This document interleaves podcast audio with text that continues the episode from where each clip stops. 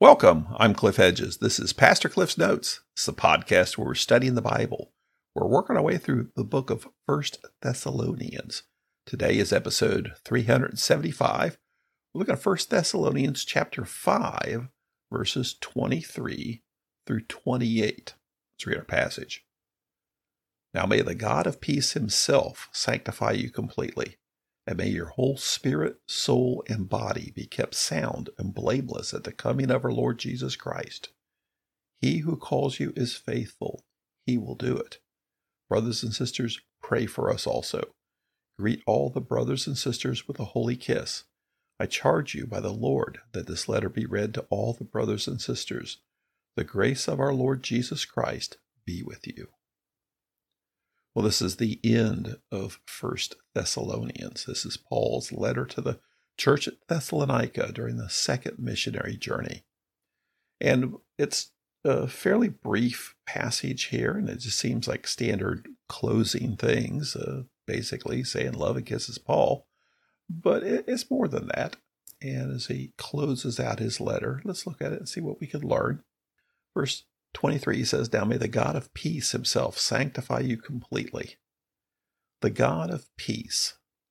We'd seen peace earlier. Remember, the, their understanding of peace is not absence of conflict, it's a state of well being.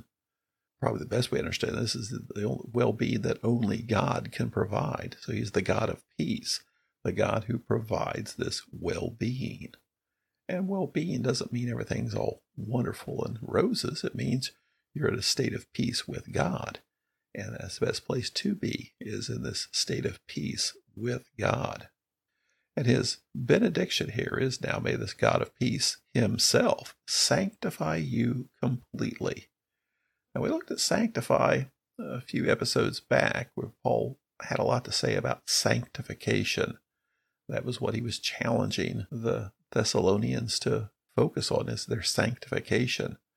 As he talked about the Lord's coming, one of their questions was, What about those who died when the Lord returns? Is, is it too late for them? And he says, No, they will be resurrected. But then he, there's a very brief segment on that. But then he focused more on those who are still alive, what they should be doing to prepare for the coming of the Lord. And sanctification was the key and I gave a definition of sanctification as essentially growing in holiness, growing in a relationship with God. And that's what sanctification is. And he, in his benediction here, asked that this God of peace would sanctify you completely. And he continues, and may your whole spirit, soul, and body be kept sound and blameless at the coming of our Lord Jesus Christ. So he's focusing on the coming of the Lord. And the idea is to encourage them to be prepared for the coming of the Lord. That don't worry about those who've died before the Lord returns. They'll be fine. They'll be resurrected. But for those of us who are still living, preparing for the coming of the Lord, we need to be focused on our sanctification.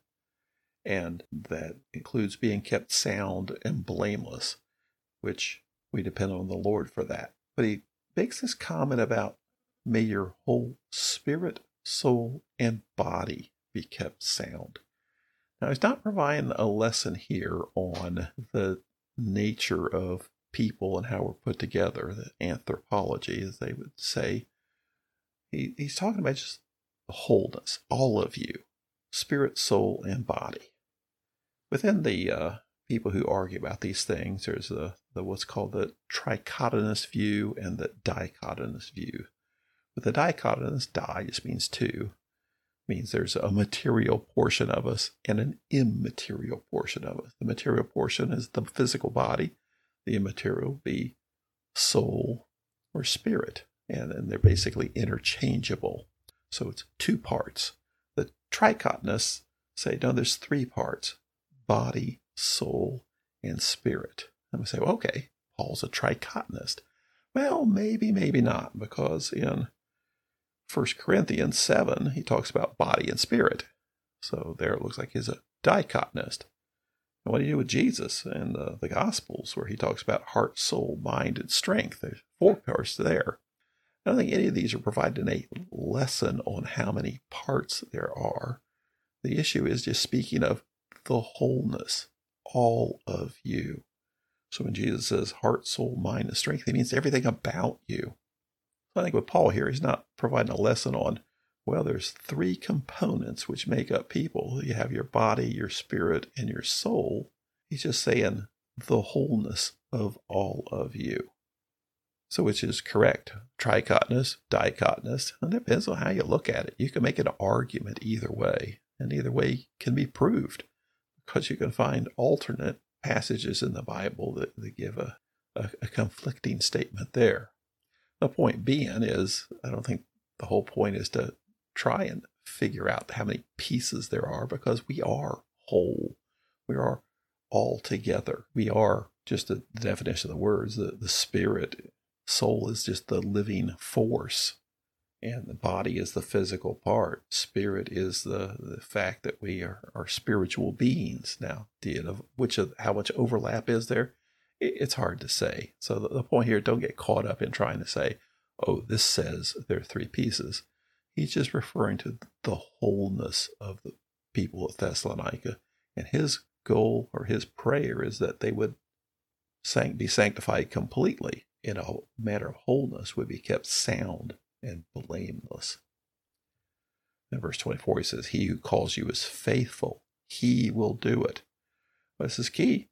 It's not up to us to sanctify ourselves. We are sanctified by God. Now, He calls on us to cooperate with Him. And certain things we can do to put us in a better position for the Lord to work on our sanctification. That is, being in the Word of God, being in prayer, being in fellowship with other believers, being engaged in ministry. Those are all things that will work to facilitate our sanctification, but it's God Himself who does the sanctifying. Then, verse 25, he says, Brothers and sisters, pray for us also. Well, he says he is praying for them. And this benediction he just had was essentially a prayer that God would sanctify them and make them whole and keep them sound and blameless. He asks, Please pray for us also. Then verse 26 says, Greet all the brothers and sisters with a holy kiss. This is similar to language Peter uses in his letter. He talks about the kiss of love. And I think he's just saying, give each other a brotherly, sisterly kiss hello. It uh, isn't meant to be anything uh, that became formalized later down the road as a specific part of a worship service. Don't try to make this say any more than it's just saying. Just greet each other with a holy kiss, with a friendly kiss. You know, be like saying, greet each other with a hearty handshake. Verse 27, he says, I charge you by the Lord that this letter be read to all the brothers and sisters. There he's challenging them. Make sure all the people at the church at Thessalonica hear this. And then a final benediction. The grace of our Lord Jesus Christ be with you. Well, this is Paul's letter to the church at Thessalonica, First Thessalonians. Paul was traveling on the second missionary journey with Silas and Timothy, and they had crossed from Asia to Europe, gone to Philippi, got arrested, were in the Philippian jail, were miraculously released through divine intervention. The Philippian jailer and his family came to Christ, but they were asked to leave by the city officials, so they went to Thessalonica. But there was a lot of persecution and uproar, and they had to leave Thessalonica. They traveled down to Berea, then Athens, and that's where Paul sent Timothy back to Thessalonica.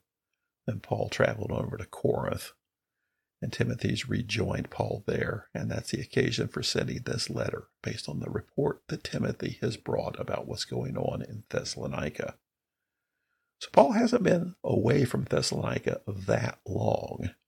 We're not given a real tight timeline, but it's probably just a matter of weeks or a few months since Paul was actually there. But what he's done is, based on Timothy's report, he's provided a defense for himself against the slanderous accusations that the people persecuting the Christians in Thessalonica are levying against Paul. And he's challenging them to make judgments based on their own understanding of what actually happened. He gives them a commendation about their faith, that they are actually staying true to the faith.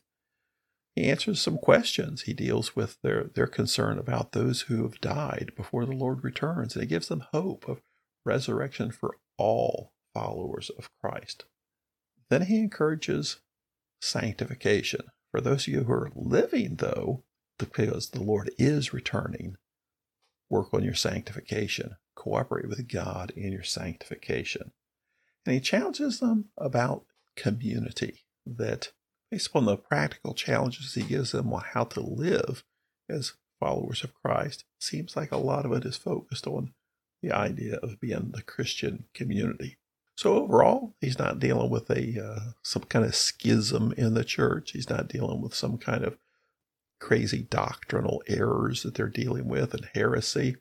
He hadn't been away from them that long, but he is reaching out to them because he cares about them. They're a young church that they just founded not that long ago, and he's concerned about their growth and development and sanctification. Now, Paul will remain in Corinth for 18 months, and during that time, he'll send another letter, Second Thessalonians. Don't know the time frame, but that's what we'll begin next time. So thanks for joining me. Join me again next time as we start looking at Second Thessalonians.